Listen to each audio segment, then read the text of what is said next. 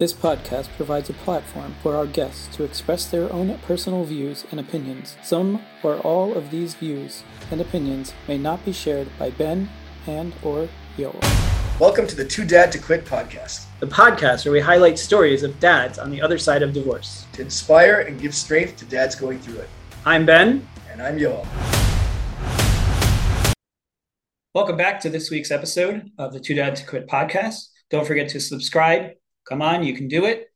ninety-eight percent of our listeners are not subscribed. So please, let's get those subscribers subscribed.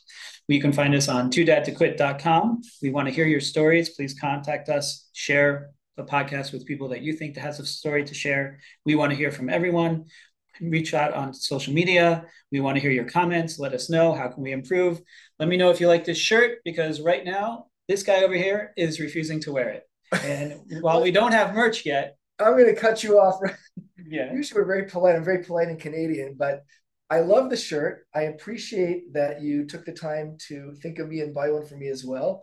Uh, and actually, for our listeners, they're, they're gonna they're gonna hear us talk about this in the show, uh, where we get into the whole idea of identification. So I mentioned it. Well, I'll mention it now again. The only reason, uh, well, there's two reasons I don't want to wear this shirt. One is I think it's schmaltzy for both of us to be wearing dad shirts, uh, but. The other reason is really a little deeper than that. It's that uh, while I'm very grateful to be a dad and it's a, a big part of my life, I'm kind of moving away from the whole idea of identifying with any sort of one label. So like, I don't want to say that I'm a dad or I'm a this or I'm a that.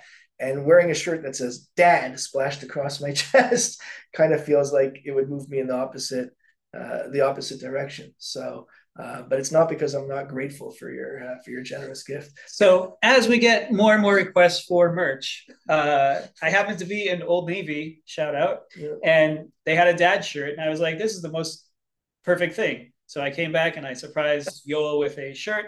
And I said, we're wearing it on the podcast. He's like, no way. So please, well, us- I'm not wearing it. You can wear it. Please let us know in the in the comments if it is totally dorky. Where it's both to be wearing the shirt. Is this the kind of merch you'd like? If you like other merch, would you like one that says dad and other things on it or something like that? That would satisfy more people. Um, anyway, this week okay. We have Zach Miller. Uh, he is an entrepreneur, um, a guy with a giant beard down past his chest. Um, and um, I don't think he would identify as that either. a, a deep thinker. Uh, he was. He has five kids. He was married for twenty-five years. Uh, twenty-six, I think, uh, before his divorce. And um, we really got into a, a large amount of topics uh, from uh, therapy, from parenting, from trauma as a child. Um, and, you know, he had a lot of inspiration, uh, inspirational things and um, insights into life. Um, beyond just divorce. And uh, it was a pleasure speaking to him. Yeah, I mean, Zach, uh, I want to say I go way back with him, but it's not that far back. Actually, we met each other. Uh, we were both working in WeWork. We had offices uh, right next to each other. Uh, this was going back about three years, I guess, at that point. And I remember one day he walked into the kitchen there and I said, how you doing? And he said, you know, not so great. I just separated. And I was like, oh, wow, I'm going through it too. Uh-huh. So we both were, were going through our sort of uncoupling, as he calls it, and then subsequent divorces right around the same time. And we really struck up a friendship. And uh, he's really, like you said, he's really a deep thinker. Um, he's an amazing listener. Uh, in his bio that he gave us, he said that, you know, he he he, he described himself as a friend. And as I as we get into in the show, uh, he really is an amazing friend. And I think, you know, our listeners will will will it, it will come through how he has this ability to sort of, you know, take a question um, that we're asking him and then just take it to a level where I feel like. Uh, we've been brought to to new heights just in terms of how he answers it. So, for example, for me, he kept talking about the beauty of the experience, of the pain, of the the brokenness. And, uh, you know, I'm kind of used to it because I've been speaking to him for so long. Uh, but I think for our listeners, they'll see that there is beauty in that process. As painful as it is, he kind of puts it in a portrait of, you know, putting beauty into it. And I know that sounds kind of hokey, but um, that's because I can't express it in the same way that Zach does. And in terms of him being a dad, Uh, you know, he's he was very open about the challenges he had both in growing up and also how it's manifested in his uh, role as as a dad, and and some ideas that, um, you know, some things that his kids have expressed to him. And he was very open and honest about it, but he keeps showing up. Uh, he takes very long trips in from where he lives now to Jerusalem, even if it means fifteen minutes, uh, not more than fifteen minutes with his children. Um, so he's really a, a too dad to quit uh, guy. And I'm, I'm really grateful that uh, that we had him on. Yep. And here we have Zach. Welcome, Zach. Really grateful to have you here. Thanks for doing this. It's good to be here. I'm just going to read. I, I think this is the, the shortest bio we've ever been given. Not that I need one because I know you so well. So I, I told you I'm going to ad lib a bit. But let me just read the bio um, that you gave me, Zach, uh, just for our audience. Zach is an entrepreneur, a friend, a father of five, and immigrated to Israel in two thousand two from Miami, correct? Correct. So that's that's the brief bio. I, I, I did want to add my own Uh, personal note. Also for the audience, I think it's, you know, just to add perspective, Zach, you, you were married for twenty-five years and yep. uh, you're a divorced dad as well. Uh, these mm-hmm. past couple, you've been divorced for a couple of years, if I'm not mistaken. Yeah, roughly. Technically it's, uh, it's been a year and a half since we, the formal divorce, but it's, uh, we've been, sep- we were separated for a few years before that. Got it. And, and I just want to add on, on a personal note, I know this would probably embarrass you, uh, but I feel like, like I must, you know, when you say that you're a friend, um, I think if anybody was to get a hold of your phone and see uh, WhatsApp voice notes from Yoel Farkas, there would be literally probably a thousand hours of voice notes. And you've really been an unbelievable friend to me. Um, for our audience out there in, in the, the Jewish tradition, there's the civil divorce, but there's also um, the religious ceremony called the get. And Zach, you were um, kind enough to be with me at that very difficult time. And you've been with me through thick and thin, and uh, I'm very grateful to have you as a friend. So to say you're a friend is an understatement. You're like the, the ultimate friend, and I just really, really appreciate it. That means a lot to me, y'all. Thank you. And uh, I remember that the time we spent together well there. And, and it wasn't so long ago that I think that I wouldn't have introduced myself with those attributes. And even that I probably would have led with father of five. Um, now I don't lead with that as my identity. It, it has through through through my life, and as as I've evolved, it is it has not it has it has is finding a different place in my life. Put it that way. You're actually sitting with two fathers of three fathers of five here. Wow, unique in itself. So yeah, amazing. So that, that that's super interesting. So we, we talked about the no structure format of of a podcast. So uh, I wasn't intending on this, but you mentioned the identity part, and I'm curious about that. Uh, because my friend Ben, you know, Ben and I were talking about this uh, today. Ben's got uh, some swag from his uh, recent trip uh, abroad. He has a dad shirt, and uh, he also brought one for me. And while I'm very grateful uh, to Ben for thinking of me, of course, he's always very thoughtful, and I do like the shirt. Uh, I told him that as much as I'm proud to be a dad, uh, and this podcast is very much about being a dad, at the same time, the, the word I used was not wanting to identify with any one sort of mm. title. So I'm wondering if you could speak to that, because you just talked about identifying. Like, what, what do you mean by that? Well, I think looking back at my story, I was I was married at twenty, um, in in a you know semi-arranged marriage, very religious, and I couldn't wait. I mean, I had such a, and we've we've talked about this, y'all and I, but I couldn't wait to become a dad. I mean, that that was I wanted to get out of childhood to become a father, you know, and I, looking back, it was, you know, it was to right the wrongs. It was to to heal myself. And, you know, those, those, I've been a father for twenty-five years. And uh, my eldest is actually twenty-six years. My eldest is twenty-six. So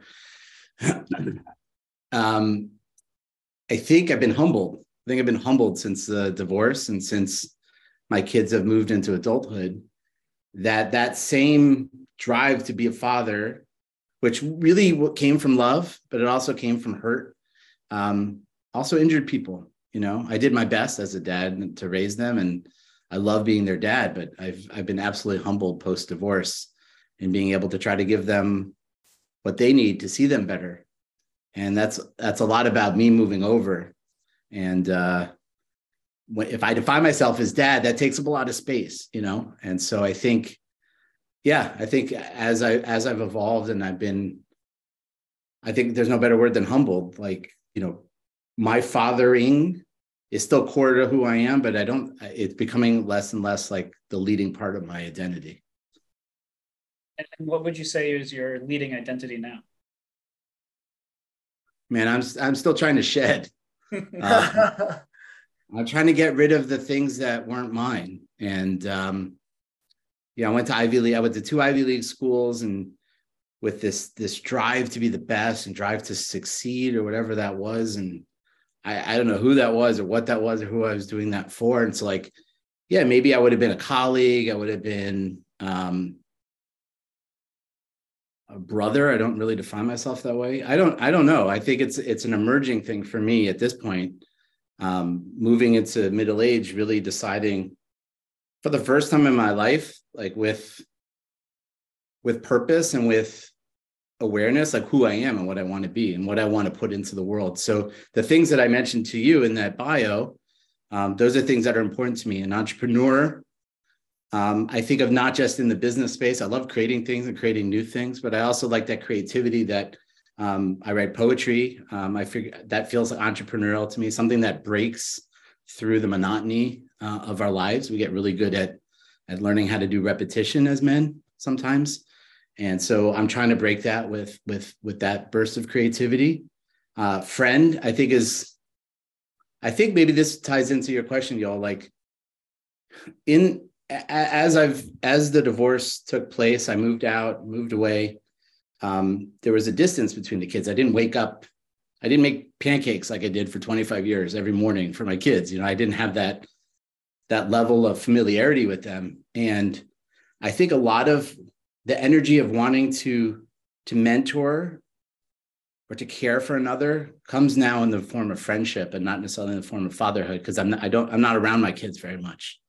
And so what's surprising is with friends, you know, the people you can, you know, y'all just mentioned how appreciative he was at that time that I gave him. My kids would never, ever say that. So uh, friends can. And I think that's a beautiful thing. And like, given our closeness and our proximity to our children and the lack that I've had of really understanding what it meant to be a dad, a healthy dad, I can, I can, I can give my will to give to, to friends in a way that's not going to harm them.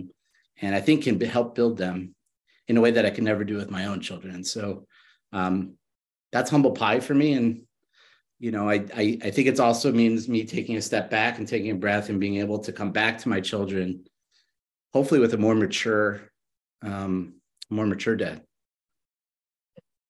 Nice. I actually just ate by someone's house and they mentioned that I had to get you on the podcast. Um, he's like, oh, I know that name. Uh, Jeremy Brandler and family. Oh, wow. Nice. Yeah. So they're like, yeah, you got to get him on the podcast. And I came back to Yoel and I was like, hey, is that the guy you mentioned? He's like, yeah. Like, all right, well, now we got to get him on. Amazing. Um, From both uh, both sides. Yeah. So your friendship definitely uh, is working, and, and that, you know, driving into that is definitely having an effect on people. Because they were, you right know, I, I, I'm sorry to cut you off, man. I didn't mean to. Yeah, it's okay. Go for it. Well, I think, you know, and Yoel and I have discussed this offline about like boundaries, and and I didn't grow up in a, a home that had clear boundaries. They didn't feel loving. They were like, they were erratic. Like I had no, I never had a curfew. I could come back. I didn't even have to come back home in the evenings. But, you know, if I, I'm making something up. If I didn't make my bed in the morning, you know, that was, I was in trouble. So it was like, it wasn't clear where those boundaries were. And with my kids as, as a young father, yeah, this is the naivete of, you know, for me moving into fatherhood. I wanted to give them everything. I didn't want any boundaries. I wanted to give them just love and openness and freedom to, to find themselves and define themselves. And um, with friends, though, I find I, I'm much better with boundaries. I can I can say, and Yoel and I, when we when we do speak to each other, we'll leave voice notes for each other and ask permission. Are you open to hearing this? Are you are you not open to hearing this? Like. Um, giving that space so that the other person can react. And, and maybe, I don't know what that other person's going through in that day. I don't want to unload or dump on them. And so being able to hold that energy, um, I think looking back, I think if my kids could put their finger on something about what they would have liked to see from me, um, I think they're, they're, they wanted to see more of a boundary. They wanted to see more of a dad and not a friend. And uh, I see that now. I, right. I mean, now. I think that's a, a societal thing. Yeah, you know, it's the generation of kids who grew up with really strict parents that they just decided to let their kids be their friends, you know, but it's also affecting society in the same way, right? Yes. Yeah. Kids don't have those boundaries, and it, it's, it has ramifications um, societally, I think. Uh, yeah. My, my eldest, who's twenty-six, as I mentioned, um, she moved out of the house around eighteen, and she had a lot of struggles as an adolescent. And I remember the last time she lived with us and the day that she decided not to move with us and to move out on her own, she had said something to me like, gosh, you know, Abba, Dad, you never had any expectations from me. And that was part of it. You know, it was like, I actually, I love you and I want, I believe you can do anything. I, I will support you no matter what. Right. Um, and she, she has subsequently come out as, as, as non-binary, and I can accept her and I can love her, but She, but you know what she needed? She didn't need that. She said to me when she was eighteen, gosh, I wish you had some goals for me or some aspirations for me, because you didn't have them for me. I never, I never learned how to get those for myself. And I was like, you know, like, mm. you know, you can come with the best intentions, but that's not what that child needed. She need, she wanted, um, she, they wanted me to, to, to be able to do something, to hold out a, um, a goal for them. Right. And, uh, and I didn't. You know, it was like too wishy-washy. Right. There's, there's a, there's a, do you know that book, uh, I Love You Forever? It's, no, it's this famous book, and it's basically a mother who has a son, and the son like causes trouble at every age. And every time he comes back and she says, don't worry, I love you forever. I love you, whatever it is. And my, my ex loved that book, and her family loved that book. And to me, it was the worst book in the world. Like, I hated this. You're, you're a schmata. I, I just hated this book. It was just like, what are you teaching this kid? That he can do whatever he wants, and there's no expectations, there are no yeah. goals, no nothing. And to me, it was like the worst book ever to read to a kid. Um, yeah. But that's kind of what you're, you know. We, we were read the we were read the Giving Tree, and I used to read that to my kids. Uh, uh, they were young, and then eventually, I we pulled it.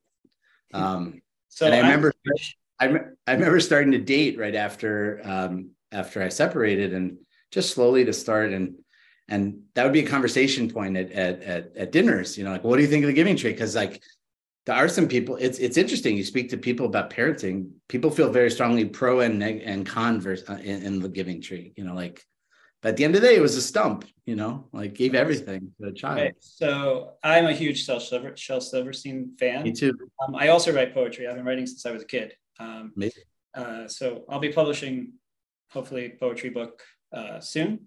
Um, I've published a children's book since the divorce, and kind of, I was a creative person before I got married and entrepreneur. And, and once I got married, I was kind of pushed towards structure. Um, so I've what, kind of, what, what into, pushed you back into creativity or into structure? No, the other way around. You said you grew up as a creative um, and then. Yeah, it my, like almost outside of you, you were pushed. Yeah, my new family kind of go get a computer job, go work in an office, go yeah, go get something more stable than youth work and web design and stuff like that. Mm-hmm. Um, so I've I've dived back into the creativity and things like that. Um, but Shel Silverstein, I just love not the Giving Tree, but like Where the Sidewalk Ends, and like, you know, Tommy the T V Set. Is one and of Light in the Attic. I have them on my shelf here. So. Yeah. So my poetry is basically, the idea is to be Shel Silverstein like, um, with the which my whole up right now is just getting someone who can draw for me. Um, hmm. But it's that kind of thing, but for like adolescents growing up, um, and that's the idea. Um, Beautiful. Giving Tree. I don't even know if I even knew about it until much later. Um, but uh, yeah. But he's a his mind to me was amazing. Just the way he he thought and put things in perspective where you have to think. Um, so I was a, I'm a huge fan. That was one of the first. He was one of the first authors I ever learned to read, and I had his books by my bedside, and my mom would come into bed and read them, and I'd read them. And, yeah. And w- what I found him, what I noticed in him, even as a young kid, was there was an adult. There was an adult component to the child mm-hmm. poetry that he wrote. There was this. And what and I always took it as, as somewhat melancholy. There's a melancholy, I think that's that threads through some of his things. And like we would normally read children's poetry where it's like kind of uplifting and optimistic. There was there was an adult thing in there. Whoa, there's like something heavy out there that, and I, I that, didn't know what it was as a kid, but I, I'd always feel like I feel good, but I also feel icky reading this, you know? Right. So like the T V set is like a perfect example, right? So you got this, you're telling all the kids don't watch too much T V, but you're also telling the parents, take the T V away from the kids. Yeah. Yeah, exactly. Explain yeah. it perfectly. But, but I, w- I wanted to, to get back to what you were saying though, Zach, just because we have discussed this offline as well, you know, about what, what your daughter was, was saying to you about expectations or having that sort of goal. I mean, wouldn't you say, would you say though, that it really very much depends on the child? Like, in other words, I don't know if it's a one size fits all. Like I taught, you know, I've talked to you about my relationship with, with my oldest. I mean, mm-hmm. I have a great relationship with all my kids, but different, you know, each of them is, is unique. And I've always said that my son, you know, being the oldest and closest in age and just the relationship we have, I really do consider him like a, a, a best friend in, in many ways. You know, there is that idea of the fact that I'm his father, but definitely like the way I was brought up and the way I brought him up are, are very different. So, um, so I'm just wondering, and, and I mean, I don't know, I haven't, he hasn't said anything to me, which doesn't mean necessarily that he feels that um, I was there for him as a dad in the way I, you know, he would have wanted me to be, but I believe I was. So I'm just curious, like, do you think that the whole idea of friendship, it, it really depends on the child? Like it could work in some instances, or is it more sort of, it's something that doesn't really work generally when somebody's in a role as a father?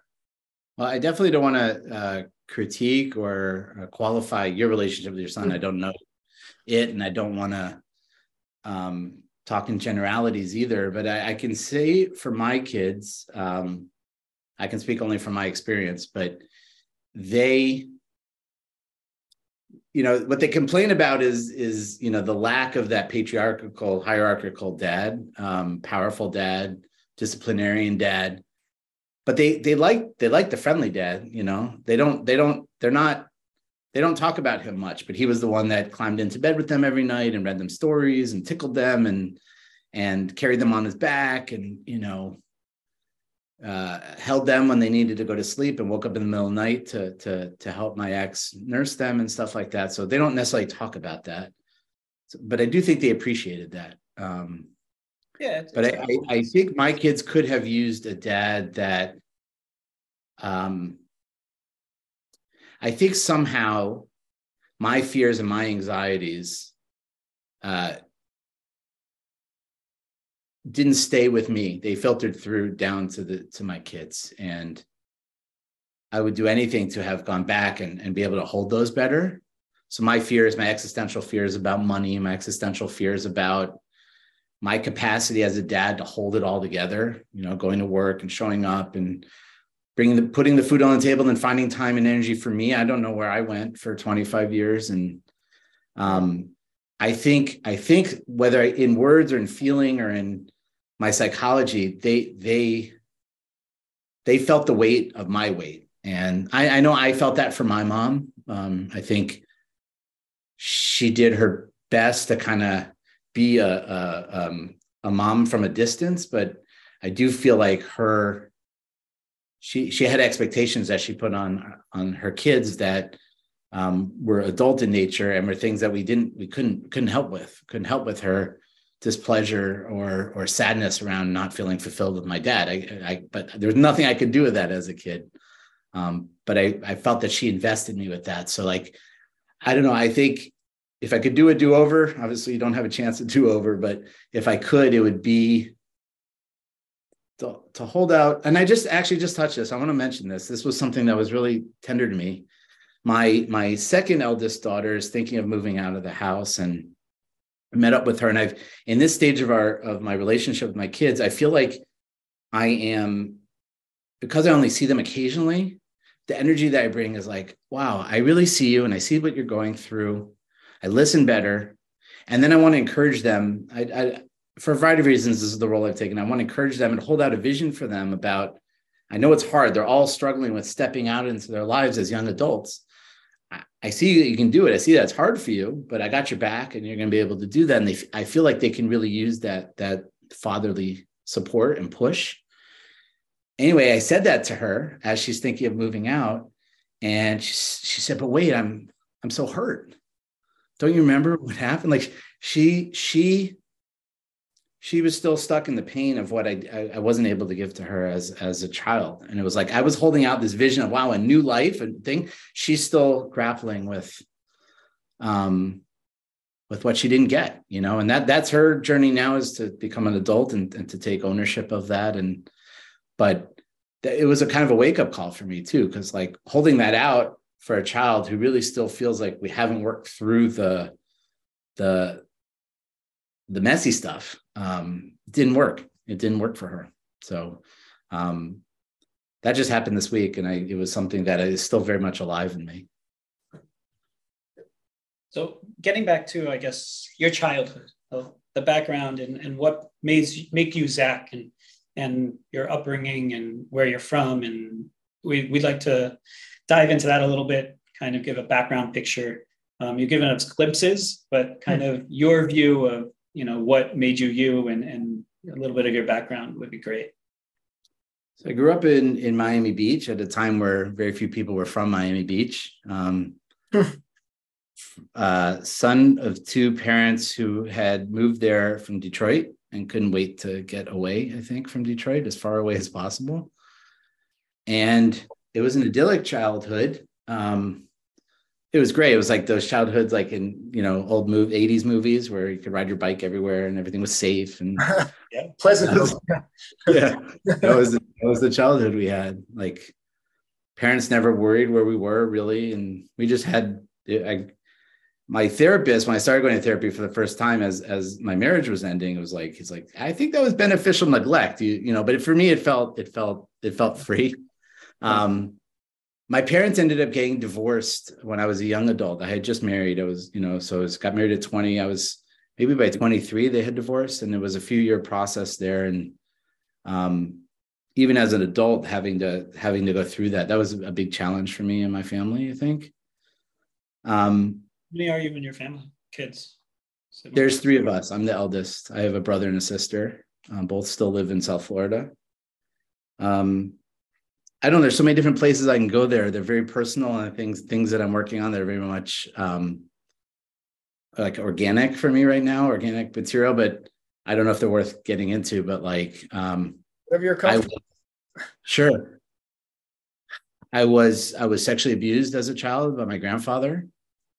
Um, and this was this was, uh, this was something that I, I had pushed very far down and really started coming out.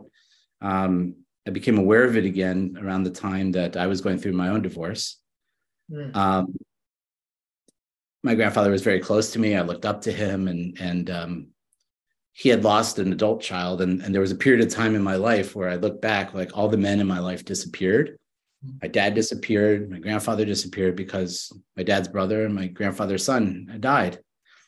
And I only found out twenty years later that it was a suicide. So that there's still like a suicide, like it's a, it's a what I thought was very idyllic, um, you know, when I look back, I was like, holy mackerel, there's like, this was hard. It was a hard childhood. And everyone thought, like, when my parents divorced, I remember going to, to the synagogue, and everyone was like, wait, your parents are getting divorced? They're like the Waltons. They're like, you know, they were the nicest, coolest, like friendliest people down to earth. And they, they seemed to be happy. And, but there was this, there was, it was, there was something really broken behind it. And, uh, And of course, taking whatever I thought I had and moving into my parenthood, like, how could I be better? Than, how could I be if I had no vision or blueprint of what it meant to be the type of dad that I wanted to be? Because I, n- I never saw it. And uh, looking back, that was somewhat, that's the, the naivete of being a child, a young dad. But, you know, on the other hand, I uh, did my best too. I, I am able to hold those two things together. But it,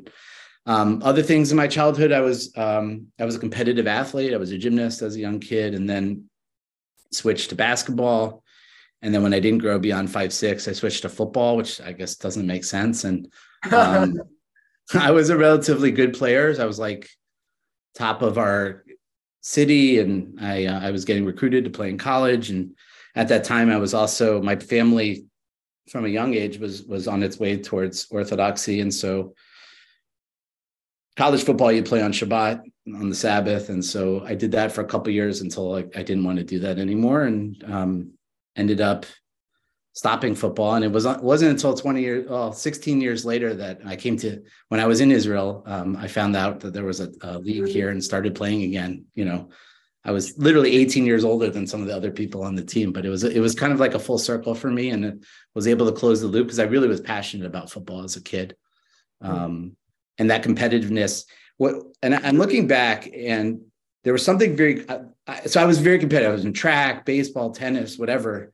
I just wanted to win, you know, and it was like very clear to me on a court or on a, on a football field, like what the rules were, you know, how aggressive I had to be. I knew how I could move my body and where I need to be in position, how fast I could run. And um, I knew my limits and I knew what I wanted. And I just, it was clear there. And I think that's what I loved about sports. And I, when I went into my life about finding a job and a career, Ben, something you said about sort of feeling like your career path was chosen for you, I kind of felt that too. And I just, I, I moved into something.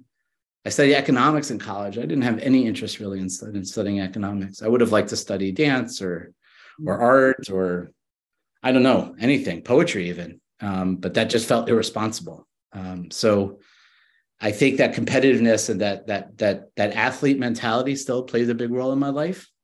Um, yeah, and I've I when I've come to Israel, I think moving to Israel, I came two thousand two with uh, with the intention to get an M B A and the idea that I'd be moved further into into uh, business, and found a way that. To podcast and and and provide write a, a weekly newsletter, and started consulting in the financial technology sector, fintech, and I was doing all these like media production on the side, you know, just in the background as a way to meet people. Sometimes I got gigs from from interviewing certain people, and but over time I built up a following, and um, I decided in two thousand fifteen to to, to leave the the working for somebody else and decided to go out on my own. I had a friend who had invested in us early on, and uh, tried to take my hobby. And, and I have, over, since two thousand fifteen, been making a living from it. We have a, a media company now with twenty-six different employees around the, around the world. And uh, I get to do what I love every day, which is interview smart people in fintech and write about the trends and the stories. And it is a challenge to run a, a small business. I'm sure you guys know the challenge inherent there, but it's like, I still feel like I'd so much rather do that than go back to, to working for somebody else at this point in my life. And that's terrible. And, and I'm getting to an age where I'm not sure how hireable I am. Like between my yeah. skills and the salary that I would command versus hiring a younger person, I do feel like, I mean, I, this is great now, you know? By the way, is there a story behind that? I think I've asked you this also offline. Is there a story behind that beard? Because when, when we met, uh, we were working. You didn't have a beard. Yeah. You, you, you. Yeah. But you did not shave your head either. You did not shave your head, but you did shave your beard, and you kind of went the reverse. So is there a story? It did. On, on my passport, whenever I go to travel, I show my passport. They're like, and the Israeli like guys are always like, "Oh, it's reversed now." Exactly. Um, and just for uh, just so you know, uh, Zach has his head totally bald, shaved, right. And then he's got a beard. I can't even see the end of it in the in the frame, uh, but it's down definitely. Down past his chest. Think Z Z Top, then uh, you'll get a good idea. Of yeah. yeah. yeah. So I, I, one of the things when I look back at pictures of me, and, and my kids can attest to this, like I, I just changed my look a lot. Um, I've had a beard off and on for, for, you know, since I was, since I could grow a beard at, at sixteen, I was able to grow a beard, and I just like the look that it, it feels like very manly to have hair on your face. And uh, yeah, there were a couple of years, you know, when I first met you, where I had, I had hair, uh, which was thinning on top, and, and no beard. Um, then I shaved the head, and then two thousand twenty came, right? That was the first year of Corona. And um, I didn't have a beard. I went out with a woman who I'm still with, who's my partner now, Natalie.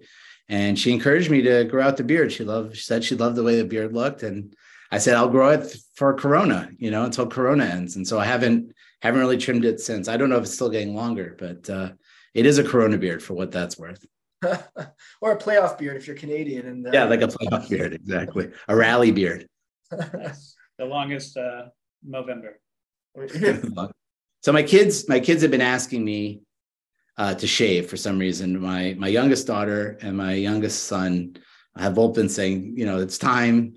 And they, and actually going back to the first question you guys asked me, they're like, once it's that long, Dad, it becomes part of your identity. And I think my kids are saying this. It's, and then why do you need it? You don't need it. You want to be free from that. Like that's my kids. Funny. How old are they? Uh, the youngest is fifteen. And the second youngest is nineteen. And you have boys, girls, how many of each? Uh, girl, boy, girl, girl, boy. So from fifteen to twenty-six. Nice. And okay. Another thing that happened, I think that that I think is is um, kind of went full circle on the religious thing. So like we had becoming religious as a family throughout our, our childhood, and um, my mom eventually became uh, married a, a man who, be, who became the chief rabbi of Zurich, and um, and she moved to Switzerland to to be with him, and um, so our, our extended family had had become religious. Coming to Israel was, was it was really hard to, for me to hold it all together with like the, I felt like kind of like the personal crisis that I went through. There was a time when my mother got sick for the last time before she passed away. She died ten years ago. We were going through, we had just bought a home and overbought, and it was, it was like choking me. Um, my, my eldest daughter, as I mentioned, started going through adolescence and just had a really, really hard time. We almost went into the, the galut, into you know, the diaspora. We we went from Jerusalem to remote, and, and those we stayed there five years as as this sort of explosion happened within the family, and it was um, very traumatic. I know I know the, the kids still feel it today, um, but during that time as a family, we we we stopped being religious, and um, I think I'm now at a point where uh, I'm kind of coming back to it with, in a different way, a little slowly and uh, gently. Wow.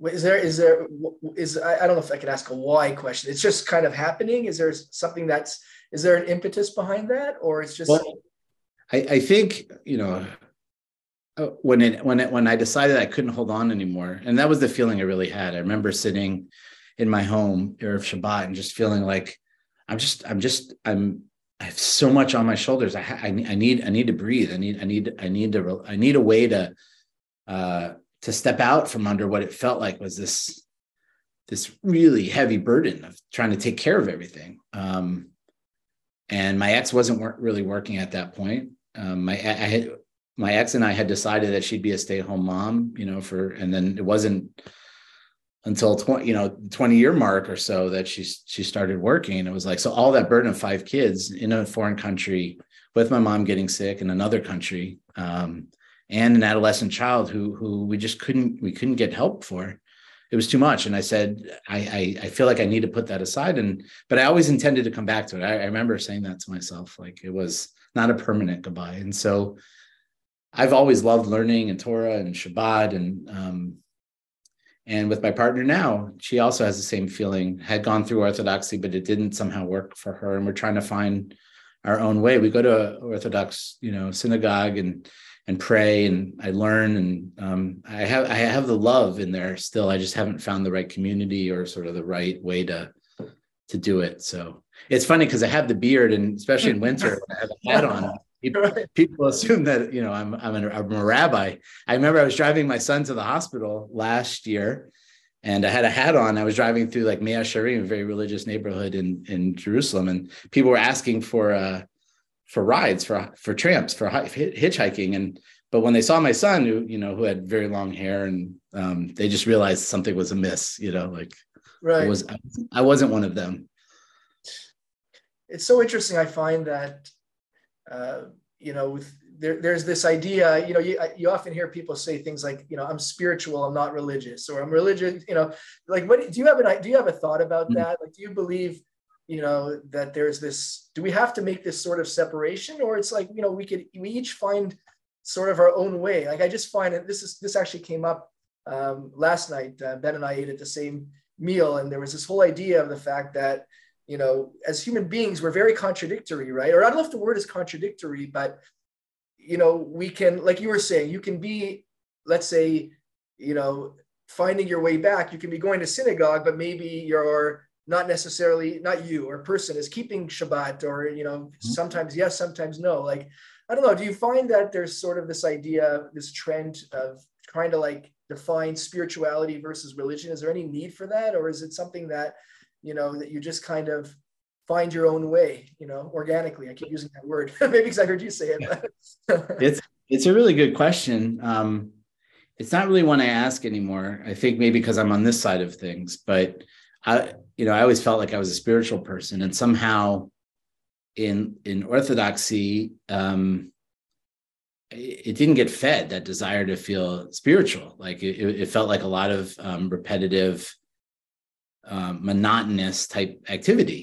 And um, life got that, especially when the kids were young and being a young dad and going to work. I mean, it's it's really the rat race, you know, and this, when I, I've gone through that. And, and for me, um, I just felt like, at least the way we, pr- that I was exposed to Orthodoxy, which was kind of a yeshivish community, that we didn't talk about those things. You know, we didn't, we didn't talk about anything, actually. When I look back on it, we didn't talk about anything.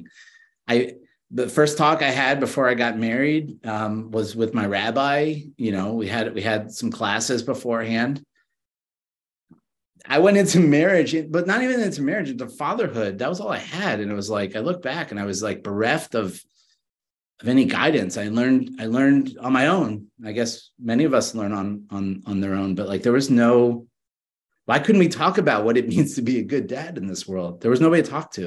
We could talk about halachot, you know, of b'dikat dam and and all, and you know, seeing if there's blood and separation times. You and your wife, we we learned that, but we didn't talk about how how do you how do you stand firm in your home when your wife is is overworked and needs something from you, and all your kids need something from you, and your job needs something from you. And how do you do that? I don't know. I, I didn't learn that in in Chassan class, you know, like you didn't learn it I didn't learn that in the Mishnah Bura. Right. You know. So, so I think what what I'm coming back to Orthodoxy with with some spirituality. Getting back to your question, Yoel, like, and it, you know, it, it's hypocritical from an Orthodox point of view, but I am picking and choosing what what what matters to me and what lights me up, and. And where, where I can connect to God. I have, I feel like I have a stronger understanding of God and respect for God. And I think coming back to God was, was, was a, was definitely a byproduct of, of the, the, the breaking and reforming after, after getting a divorce for me. And so being able to come back to God, to have, feeling like there's a higher purpose, like there's a reason to be here. Um, there's something bigger than me out there. I think that that that helps drive me now, and that to me that feels like spirituality, maybe, and not and not re- religiosity. What What do you mean by by breaking and reforming? Uh, in, in- I I think I mean I, I don't want to tempt fate, you know, or tempt God, but it's like I felt like I hit rock bottom after after I moved out. Um, maybe there's more to go. I don't know. Please. Um, but there was all my dreams, all my aspirations, and all my energy for twenty-five years has been wrapped into this identity that we're talking about, being a dad, being a husband. Um, and I was best friends with my ex. Like we, we, we loved each other very strongly. And, and when she asked to end the marriage, it was like, oh my God, like, I, I don't know where to start. And, And I just remember, like, you know, the deep cries that I had, you know, coming out. It's like, oh my God, it was, it was a wake up call. And, you know, and what's happened to me, I think when I've had crises, like they, they reflect not just in, in one area, they sort of mimic each other in all the different areas of my life. So another financial crisis, you know, another crisis with another kid, it was the same pattern that went on again. And yeah, I remember I moved into a one uh, an efficiency just down the block from my kids. Y'all, you've seen it, you saw it, and it was I was alone for the first time in my adult life. I went from living at home, my parents' house, to to this to married life, and I mean, it was like even even the basic things about like how do you spend your time if it's all yours? How do you show up as a dad if you don't live at home anymore? And when your kids don't want you or are angry at you, how do you How do you go on a date when you've never done that before? Like all these things were just, it was, it was, yeah, I, I felt like it was, it was a very, very challenge. So I do feel like I kind of broke and broke open maybe, and then have been rebuilding myself since then. And I, that's what I said before. I think there's, for me, the divorce and the subsequent challenges with my children have been um, an opportunity to come back as as in a in a different way than I had before. Not entirely different, because I'm still me, but in a way that um, is an adult me, and not and not the the child, the hurt child that left my parents' home, um, or the hurt child who was abused by his grandfather, the hurt child who um, didn't see his dad for years, and his own dad.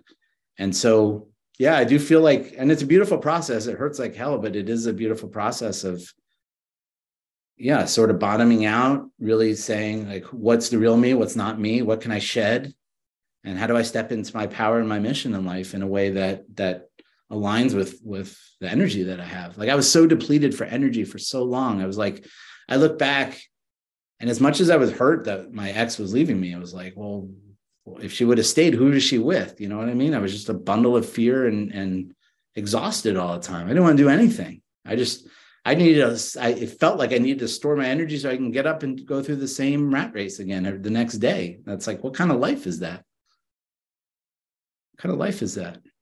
All right, that was kind of a bummer, huh? Yeah, no, it's, no, no. I, was, I, I, I knew that Ben had a thought, so I was waiting for Ben to do it. No, I, I that was very deep, though. I've, uh, I've called it. You know, when people ask how I'm doing, I just like I'm recalibrating, because I, again, all I've ever wanted was to be a father with a big house, an open house yep. with lots of kids. Mm-hmm. It's still all I ever wanted. So it's about kind of recalibrating so that I can get on my feet enough to to go after that goal again. Um, but uh, my my thought was more on, I guess, do you think you could have gotten yourself out of that rat mess while being married, or you had to be out of the marriage to do it? Yeah, that's an excellent question. And I, before I answer that, I just want to say I, I like I really like that word recalibrate. Um, and I yeah. But for, for me, it feels like it was more than recalibration. It wasn't, it was, it, there was a crash, uh, almost like the Phoenix, you know, like it, it really felt like there was a dismantling of the infrastructure, the emotional infrastructure, the socio, the psychological infrastructure that I had, that I created to help support me to get through those years. It felt like I totally, it felt like for me more than a recalibration, but I really appreciate that, that term. I like that term. Um, and, and, Your question was, could I have done it differently? And could you have done oh, this? I've done it in the marriage. In the, yeah. So it's really interesting. So um, I found this recently. I didn't remember, but I had, when when my ex had said, you know, I, I really want to get divorced. I, it wasn't a surprise. I knew I knew that she had been doing, she was going through her own midlife crisis, and um, and she'd been going to therapy, and one by one, she was sort of redesigning each one of her relationships. And when she came to me, and you know, I knew it because I had seen her doing that. Mm. Um, and I said, and I, what I did at that time, I said, before you do anything, let's, I even called it like marriage two point oh. I mean, and I found this presentation, I made a presentation of, it was a business plan, right? Here's what we're going to do to get our marriage back on, on. Still the on, economist. Yeah. It was like, I, I forgot that I actually created this, but I found it, I found it in my hard drive the other day, and it was like, and I had pictures of us in there. It was like making sure we have dates every week, doing the things that we hadn't gotten to that we talked about. You know, we, we had this plan, going to therapy. And we, for the first time in twenty-five years, and we can get into why we never went to therapy, um, which I think was a mistake. We went to a therapist, a marriage therapist, and my ex sat down and said, you know what, I'm happy to talk about anything here except saving the marriage. And, and there was just, there was no willingness. There was no willingness to do that. But I have to say also, um, she at one point, as we were as we were decoupling, at one point had said, I'll consider if you'll fight for me. And I remember sitting, we were at the dinner table, the kids were asleep, and I was like, well, what does that mean? I feel like every day I'm getting up and I'm I'm tackling the beasts on the way to work, and I'm slaying them and bringing dragging home the meat and putting it on the table. And you know, that that story of like, poor me, poor Zach, the overburdened young father.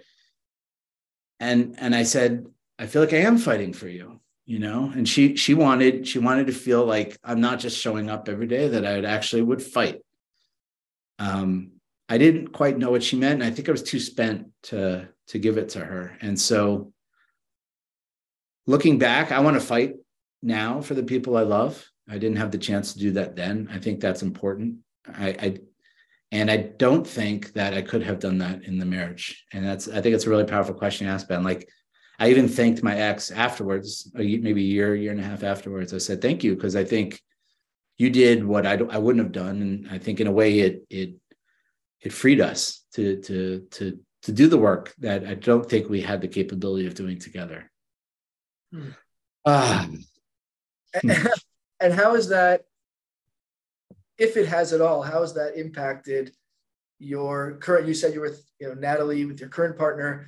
Have you found that you've, there's, I don't know if it's lessons or just experiences that you had previously, have you found that uh, you're conscious of that in your new relationship in terms of developing or growing or how you interact with, you know, with your partner now? Have you found yourself being conscious of, you know, I don't want to simplify it by saying not repeating the same mistakes. It kind of sounds right. Like blaming. It's not about blame, but sort of just growing into who you are now.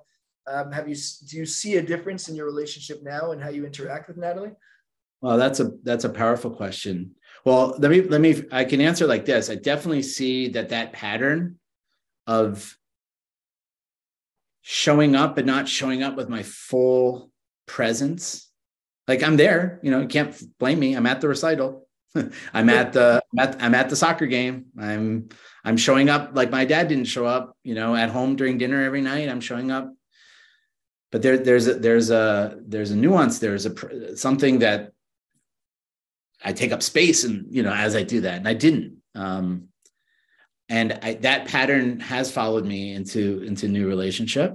I'm doing my best to show up, but there's something injured in me, I think, that that has a challenge showing up. And I can show up, I can talk the right things, I can I can write the letters, I can show up in person sometimes at, at the right time, but there's something about showing up with, um, hey, I'm here, I'm really here in the room, I'm not over here worrying about this, worrying about that, and I can see you, and, and I see that you're doing great, or I see that you're struggling, and I, I can talk to you about that. We never talked about anything. So I am more mindful of it. That said, I think I think it is it is a pattern in me. Um, I just went on a N W T A, New Warrior Training, um, for the Mankind Project. Yoel, I was telling you about this. It was a fantastic training. It was two weeks ago. It was a two, three days, two nights with the Mankind Project here in Israel. And one of the things they had us do was was through a series of processes really come up with our mission statement in our life, which is like, you know, and we did a very simple one, which was like a vision plus action is a mission, right? So, and, and they had ways to work up to this, but what they also had us do, which I'd never done before, was our shadow mission statement, which was like, if you're, if you could t- write a mission for your shadow, and the shadow is that repressed part of you that, you know, I've put, you know, that I'm repressing, that I don't want anyone to see, but that I'm managing the whole time, that's afraid, that's hurt, that's injured, whatever, but it is influencing me.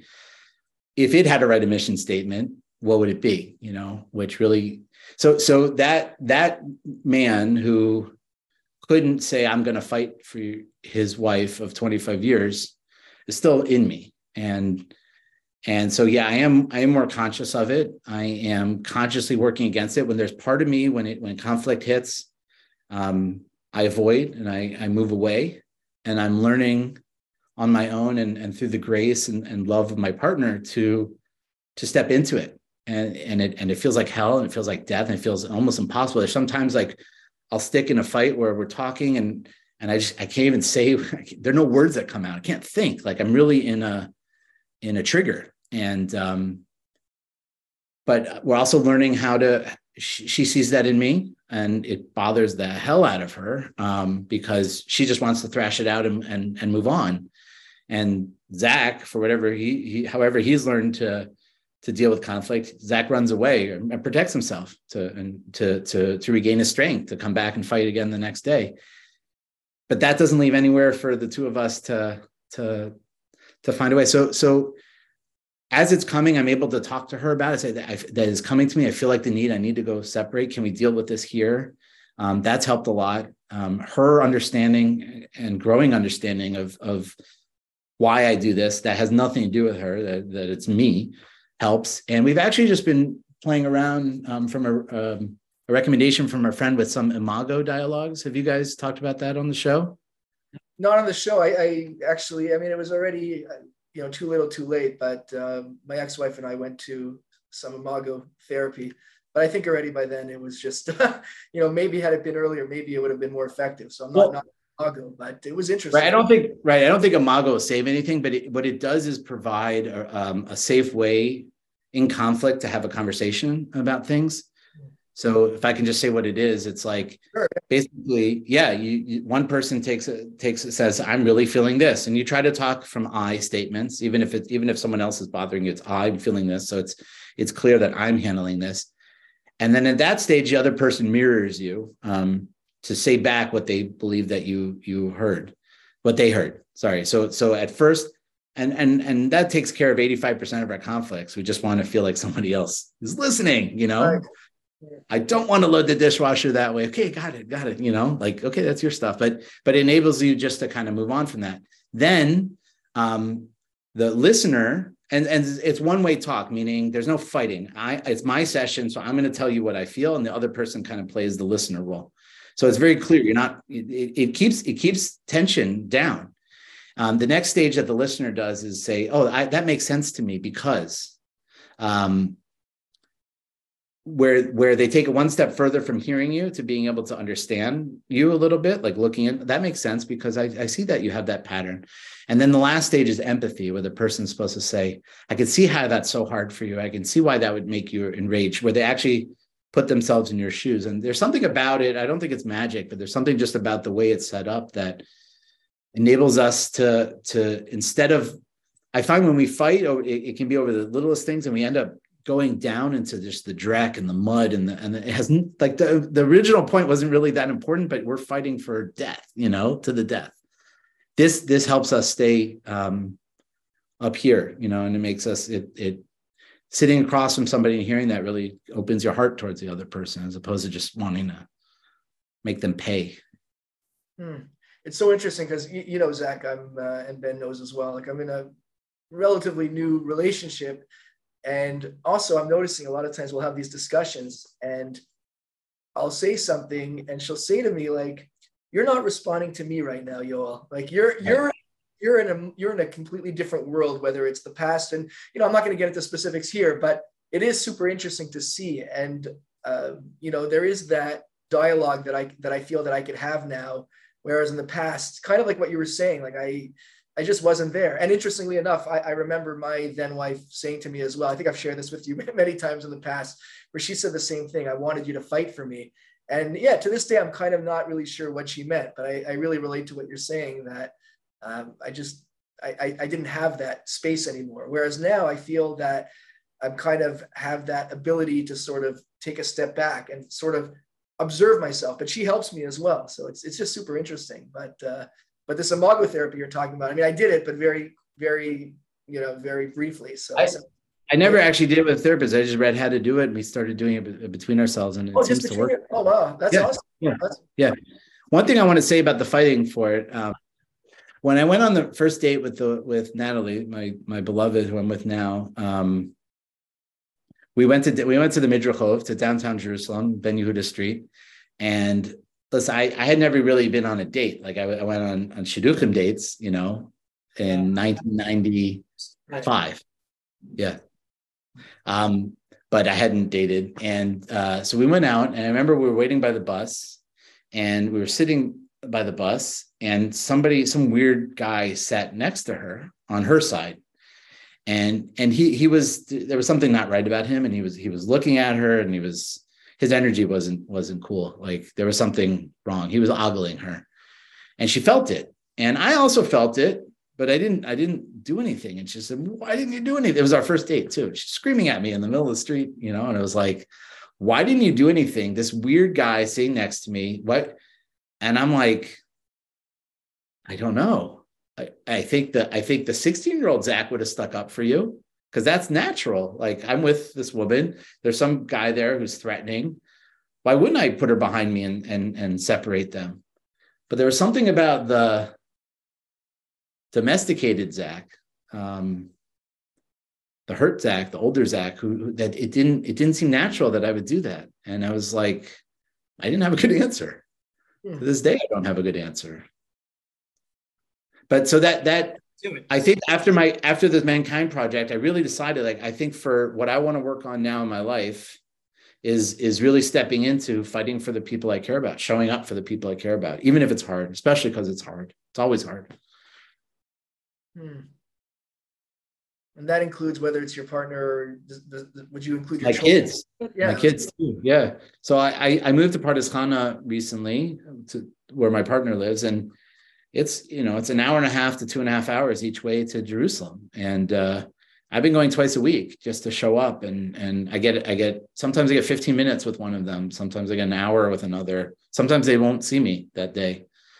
Um, but I'm trying to be present, and, you know, with the time and energy and money that it takes to do that, it's, that's, I'm showing up, showing up. That's all. I think that's the best I can do, to show up the, in the best way that I can. It's upon them to be able to accept me.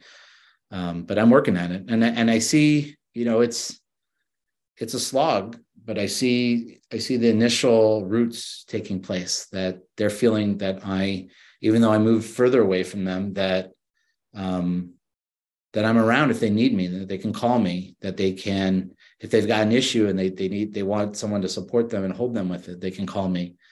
Um, we're not out of it yet, but I think, yeah, I think it's, it's the beginning stage of them feeling what it means, what it feels like to have Zach, the divorced father, previous young father, now middle-aged father, um, with a new partner who's really cares about them and who's really working on himself to be able to show up better for them. I th- they're learning that too. And uh, I hope we get there. So we... you know, a big part of the podcast is focusing on your journey and, and how you're, you know, still living life, even though you went through this traumatic experience, um, but also it, giving your kind of ideas of what got you through it during the process. Mm. Um, so a lot of our listeners are, are going through a divorce, or maybe going through a divorce, or thinking about it. Um, actually, from our statistics, there's actually twenty percent are women that are listening to it. Um, mm. So, you know, even giving a glimpse of, you know, what the guy goes through, even if he won't like share it, but, you know, a lot of, you know, you might be able to share now what they might be going through in the future. And maybe they'll, you know, think twice about putting the other person through that, and have opening conversations based on, you know, one of our episodes would be, would be great to hear from you. That's beautiful. Yeah. Um, things that I found useful getting through the process that helped yeah. me. Um, therapy. I think there was, you know, my, in my family, my father's a doctor, but there was sort of this idea that only sick people go to therapy, and um, stigma. Yeah. yeah. It's, it's nuts. Um, therapy is good. Don't be afraid of therapy. Um, People feel like, oh, I'll be in it forever. Well, you know, if you're working on yourself, you are going to be in it forever. Once you start working on yourself, obviously, there's, you know, there's, it never ends, but, you're, you know, you don't have to stay in therapy your whole life. But but that process of of waking up and trying to be a better person, like that does, that does take time. And do, not to be afraid of that. It feels like death. It feels like horrible. You will, you will survive. Um, like tactically, practical things that helped. Writing helped. Um, exercise helped. Um I'm doing um, like breathing and somatic exercises. Um, so I do I do breathing every morning. Um, I got into yoga, um, which really helped as well, uh, in a class and not doing it on my own. I think the social aspect is really important of that. Um, I'm doing qigong now instead of instead of yoga. Um, I found that that's even better for me. Breathing and movement and doing it with intention. Um, I started doing. Uh, this Mankind Project. Um, I highly recommend that for men all over the world. It's not, it's a nonprofit. Sorry. What is that? It's called Mankind Project. Okay. Um, about sixty thousand people from around the world have gone through this process of what they call the New Warrior Training. It's, it's an initiation into manhood. There's some wanky things about it. Um, I don't want to talk too much about the wanky things, but the, the beautiful things about it is that they have free um, some male support groups all over the world. And there are a lot of men that I speak to, like, why, why are you looking at it through the lens of being a man? Like, we're just, you're just a human. But there are certain things that I know that I struggle with, um, that have to do with my masculinity, whether it's, it's being a dad, right? Like most, a lot of men learn how to be dads from their moms, like I did. Mm-hmm. And, uh, you know, I, I, I want to learn what it means to be a man in this world, to walk this earth with, you know, with the, with the genitalia that we have, you know, and, and so the Mankind Project is this beautiful thing of men from eighteen years old to, to eighty-five years old.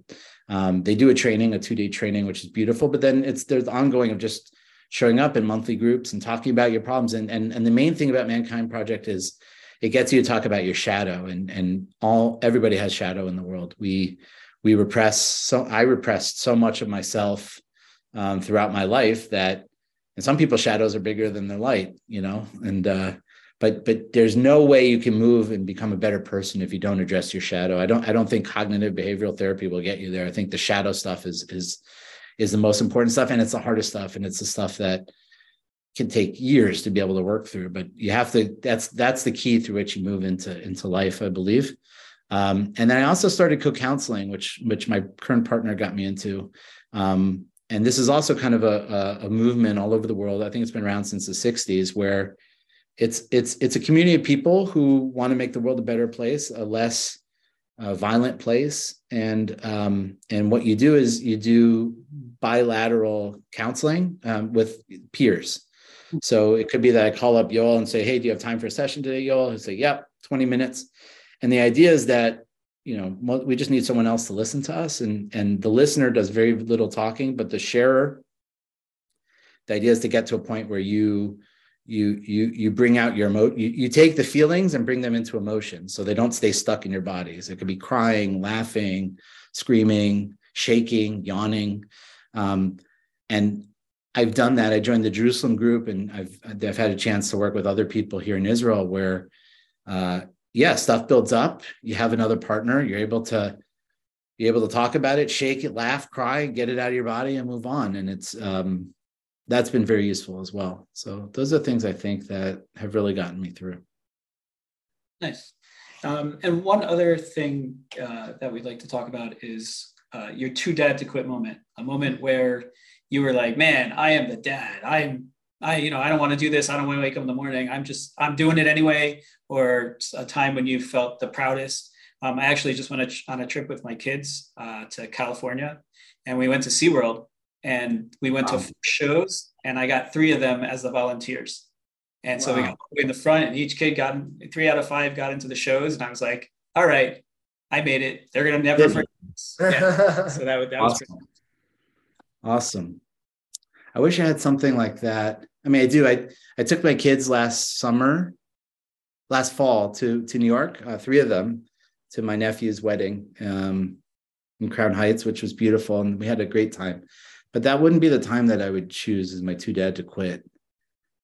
This one's a downer, but I, I feel like this was, this is what, I guess the whole thing was a downer. But, uh, um, so my eldest, as I mentioned, had a really, really hard adolescence. And I, I guess this was around the time she was sixteen, seventeen years old, um, particularly Motzei Shabbat, Saturday night, when the when the Jewish Sabbath goes out. That was a very stressful time for her because it meant going back into, into, into real life, into school. And she would have panic attacks. Well, we didn't realize there were panic attacks then, but but that's that's essentially what would happen. And um, one thing that she felt could help her was Uh, going to a park in the middle of the night, and this is in the winter, and she just, she would lay in the grass, and she would, she would hold trees just to like ground herself. She was very sensitive to, to trees and, and, and earth, and being able to feel like she's not floating away, that she's on the ground. And there was one time she asked me to do it. I, it was three o'clock in the morning, and uh, I was exhausted. I had to go to work the same, the next day. And I just remember getting in the car with her and saying, I'm there, we're doing it, like no hesitation. And uh, we went, you know, and it was freezing. It was the middle of the winter. And and I was sitting here in the middle of nowhere with my struggling daughter, and, and we were hugging trees together. And there was, there was no reward. There was no, you know, there was no Disney World at the end of that. I'm not, I'm just saying in, in and there was no one even to recognize of anyone that, wow, that was a good, that was, that was a good job, Zach. You did a good job. Cause you know, everyone else was asleep and, and my daughter was in it. She was, you know, and so that felt to me like a, a too dad to quit moment because yeah, because of those things, it wasn't, it wasn't, a, it wasn't like a joyous moment and it wasn't, um, it wasn't an appreciated moment, but it was a needed moment where I showed up when my daughter needed me. So one hundred percent. That's beautiful. Uh, and then the last thing we like to leave with is if you can give advice to any of those dads that are going through divorce, thinking about divorce, um, something, you know, just you would give to them to get through it uh, and, uh, you know, let them know they're not alone. Yeah. Yeah. So I would give them a, a blessing. I don't really have advice, but the blessing would be that um, you have what you need to get through it. Um, you may not feel it now. Um, you may be brought to your knees to be able to feel it, but you, you will feel it at some point. And, but that, that process is gold. That process is the process that's going to rebuild you, and to not be afraid of it. Um, in some way you have to surrender to it. Um, and to know that you're not alone in this. Like that's one of the most beautiful things when you start to do men's work. Um, and you share, like on this podcast, you share, you know, Mankind Project in a circle. Most of us are dealing with very similar issues. And so most of us have not been taught how to, how to be men. Most of us aren't equipped for a divorce.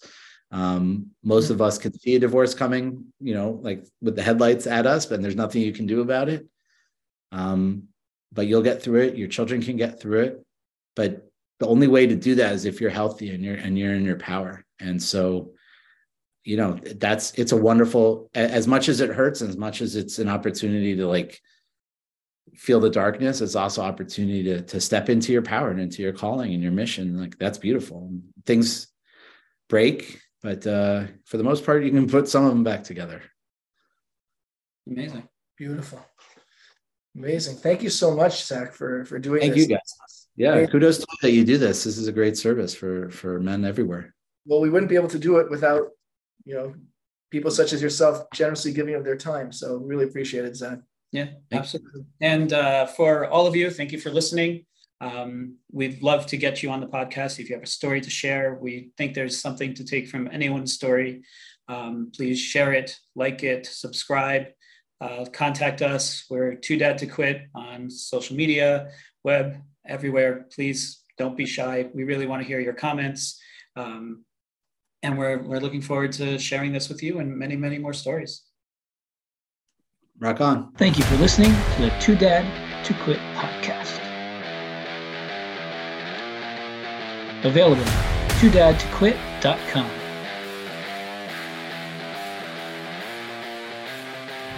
Thanks for listening, and don't forget to subscribe so you don't miss the next episode.